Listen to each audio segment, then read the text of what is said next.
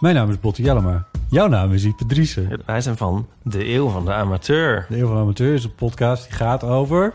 Alles. Het is een eh, podcast over levenskwesties die je niet kunt googlen. Een soort licht neurotische blik op het leven. Het is een podcast met humor. Jezus. Kijk, een grapje. Die, die vragen durft te stellen en die je ook onbeantwoord durft te laten. Mooi. met een regenboogvlagje. Dat, dat noem je queerbot. Dat an- regenboogvlag, dat klinkt echt als een soort... Eh, ik bedoel, iedereen is welkom. Kom ons luisteren in je favoriete podcast-app.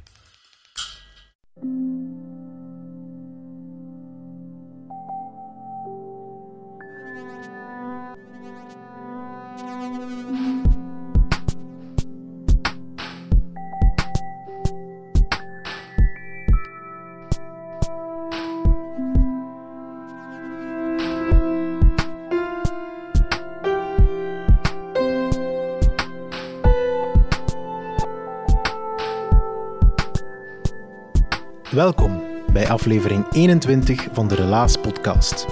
In de Relaas vertellen mensen een waar gebeurd verhaal dat ze zelf hebben meegemaakt. Deze keer is dat het verhaal van Noël Kallebout. Zo'n mens die altijd een paar mooie verhalen uit zijn mouw kan schudden. Hij vertelde het op Doc op 1 september van 2015.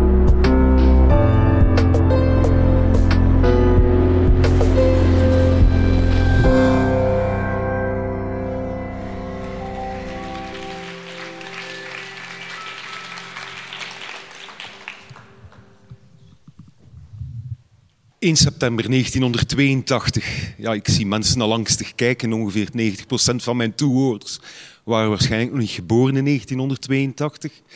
Ik was toen 15. En 1 september, dat is de eerste schooldag al sinds eh, jaar en dag. Ik moet jullie misschien toch even schetsen. Ik ben dus van een generatie waar er bijvoorbeeld nog wel geluisterd werd naar wat ma en pa zeiden. Drie jaar later bijvoorbeeld deed ik mijn legerdienst. Niet omdat ik dat wou, maar omdat mijn vader zei dat ik dat moest doen omdat ik daar man ging worden. Nu, op 1 september 1982 had ik een snoodplan. Ik was 15 en dat schooljaar zou het moeten gebeuren. Ik, eh, ik had het daarvoor nog nooit gedaan. De eerste kus. Nu, ik heb de ganse maand september mij eigenlijk grondig voorbereid. Dat begon met, het, eh, met het, eh, de weinige centen die ik had verzameld tijdens mijn vakantiejob te investeren in een jeansvest. Nu, nu kan je zeggen, ja, allez, een jeansvest. Ik kan u verzekeren, mijn moeder is nog boos op mij dat ik toen als 15-jarige een jeansvest kocht van Lee Cooper. En de eerste daad van verzet die ik pleegde, was de mouwen eruit snijden. Met eh, het gilettenmes van mijn vader, want dat stond ruig. Ja, ik moest het niet hebben van mijn good looks, dus ik wou er een beetje uitzien als een, als een echte rocker. Het eh, tweede, wat ik in die maand september wel eh, volop aan het oefenen ging, vooral bij mezelf dan, was de juiste draairichting vinden. Want draait men nu een tong links of, of rechts? Je, je moet weten, Herman Brusselmans ging nog naar school, schreef nog geen boeken. Wij hadden Hugo Claus. En die was lang niet zo beeldend in zijn taal. Of toch niet daarover. Dus het was zo wat zoeken. En al gauw werd mij ook duidelijk, ik ging naar de Rijksmiddenschool op Gentbrugge. Al werd mij duidelijk dat het eh, meer dan zomaar oefening ging vereisen. Ik ging moeten eh, actie ondernemen. Maar actie ondernemen met, met wie? De meeste van de meisjes die beschikbaar waren, of toch binnen mijn categorie, waren eigenlijk al genomen. Alleen zo halverwege oktober, je kent dat, dat gebeurt nu nog, kan men wisselen van school. En mijn god had ik geluk, Anita. De mooie blonde Anita wisselde van school. Ze kwam van een, eh, een katholieke school in Gent, kwam ze naar de Rijksmiddenschool in Gentbrugge. En mijn sympathieke zelve zijnde ving ik haar een beetje op. En zij had daar wel oog en oor na. Ze viel op ruige rockers. Mijn favoriete zanger in die tijd was Alice Cooper, dus uh, School's Out Forever, noem maar op. Maar de schrik sloeg mij al gauw om het, uh, om het hart. Ja, hoe begin je daaraan? En bij ons op Gembrugge, het is nogal een groene gemeente, nog steeds, plegen wij vaak over te gaan tot de daad door, middel van een wandeling. In het, in het bos, in het nabijgelegen Rattendalenpark. Nu, het heeft geduurd tot december. Ja, ik ben, ben nooit een rappe geweest, zoals ze zeggen in Gent. Maar zo net voor de kerstvakantie vroeg ik aan Anita, spreken we eens af tijdens de kerstvakantie? En ze zei, ja, dat is goed, eh, je weet me wonen. Ja, dat was niet moeilijk, ze woonde recht over de school. En dus de tweede week van de kerstvakantie, zo tussen kerst en nieuwjaar in, gingen we wandelen. Alleen die week begon het ongelooflijk te vriezen.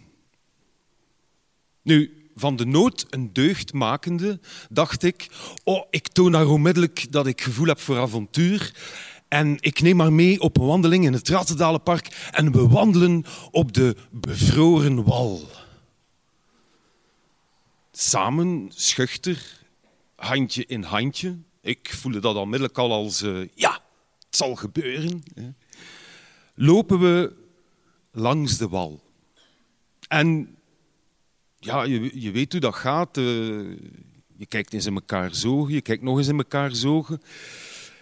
En ik ben nog altijd zo, meestal laat ik het initiatief uh, over aan, uh, aan de vrouw. Op een bepaald moment zegt Anita, wil je me kussen? Ze hebben er later een televisieprogramma van gemaakt, maar toen...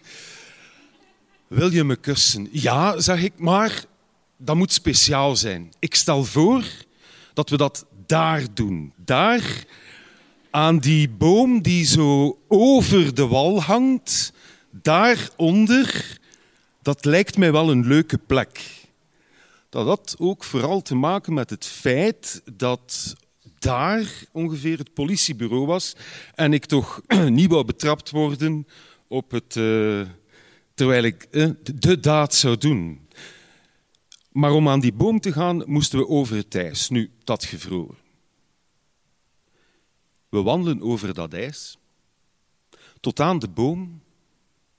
Ze neemt me vast. En dat, is dus iets dat u bijblijft voor de rest van uw dagen, die, die eerste aanraking. Ze, ze duikt bij wijze van spreken in mijn warme winterjas. We beginnen te zoenen. Ik ben tamelijk verrast van de snelheid waarmee het gebeurt. En het was een linksdraaiende voor mensen die uh, details willen. Maar blijkbaar moet die zoen dan toch enige hitte veroorzaakt hebben. Want spontaan zakten wij alle twee door het dun pelletje ijs. Nu, gelukkig in de, in de paardenwal, want zo heet die wal, uh, staat er nooit veel water. 30 centimeter is ongeveer uh, het maximum die erin staat. Maar goed, Koude voeten bezorgen blijkbaar warme liefde, want zij was mijn eerste vaste relatie. We vierden samen nieuwjaar. Vieren is een groot woord, maar we zagen elkaar na nieuwjaar. En toen school opnieuw begon, waren wij een item, een koppel. En dat ging zo het ganse schooljaar door. Het ganse schooljaar zo, ik moet eerlijk zijn, ongeveer tegen het eind van februari aan vond ik toch dat relaties niet echt mijn ding waren. Maar je weet hoe dat gaat. Uh, mijn partner was nogal aanklampend. Ik vreesde een beetje dat op een of andere dag mijn lievelingskonijn in de kookpot ging eindigen, broebelend op de stof. Het was namens een film in die tijd uh, die nogal heel populair was. En waarbij uh, de hoofdrolspeelster een relatie aangaat met de hoofdrolspeler, maar uiteindelijk die hoofdrolspeler heeft al een relatie. En allee, om een lang verhaal kort te maken, ze deed onder andere zijn konijntje dood. Dus ik had, ik had schrik voor mijn konijntje en ik zocht naar een, een goede manier om, om een einde te maken aan die relatie. Nu ja, dumpy-relatie voor dummies bestond ook nog niet. En ik werd een beetje hopeloos, want ja, ik, ik, begon zelfs slecht te zoenen, maar zelfs dat bereikte niet het, uh, het, effect. Tot op, hoera, daar was de oplossing, haar verjaardagsvijf. Later is het goed gekomen met mij. Hè. Op haar verjaardagsvijf, ik, ik had mij die ochtend al voorbereid van... Uh, Zeg ik het nu voor de vijf? Zeg ik het nu tijdens de vijf? Zeg ik het na de vijf? Wacht ik nog een paar dagen? Uh, uh, zeg ik dat ik iets meer voel voor jongens dan voor meisjes? Allee, ik had, ik had het, het hele een heel scenario uitgedacht, maar het lukte maar niet. Goed, de vijf begint en, en ik ga bij haar en ik zeg... Anita, ja, we waren weer al aan het zoenen nog. Ik wou niet, maar zij dan wel weer. En Goed, ja, dan de, de eerste kusjesdans. Toen hadden wij geen uh, Tinder, wij hadden La Bamba. Hè. En uh, na La Bamba eh, werd er dan altijd een slow gedraaid.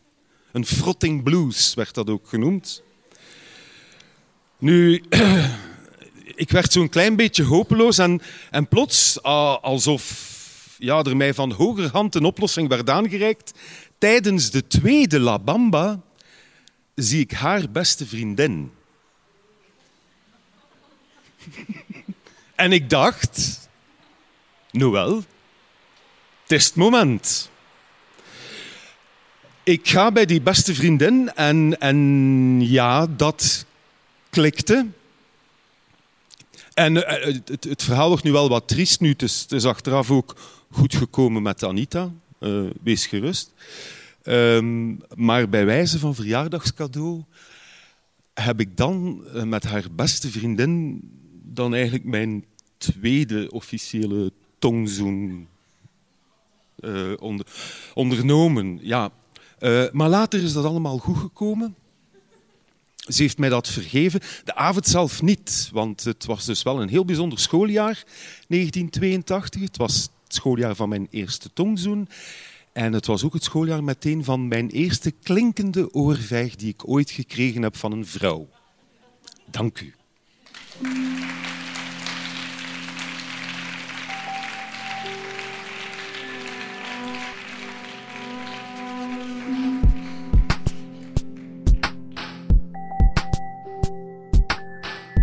Dat was Relaas, aflevering 21. Je hoorde het verhaal van Noël Kallebout. Hij vertelde het op Doc in Gent op 1 september, maar een uur voor Relaas wist hij nog niet dat het dit verhaal zou brengen. We spreken dus over een natuurtalent. Relaas is naast de podcast ook een maandelijkse vertelavond, meestal in Gent. Heb je zelf een bijzonder verhaal? Of wil je iemand tippen die een goed verhaal heeft? Of wil je er zelf ook graag eens live bij zijn als de verhalen verteld worden? Surf dan naar www.relaas.be en je komt alles te weten over ons, over de vertelavonden en over de podcast. Als je op een live vertelavond wil zijn, haast je dan, want de plaatsen gaan heel snel vol zijn. Relaas komt tot stand met de steun van Stad Gent, Urgent FM en het REC Radiocentrum. Onze crew bestaat uit Dieter van Huffel, Timon van de Voorde, Sarah Latré, Sarah Smet, Valerie Schreurs, Philip Cox, Evert Savers, Charlotte Huigen, Marleen Michels en ikzelf ben Pieter Blomme.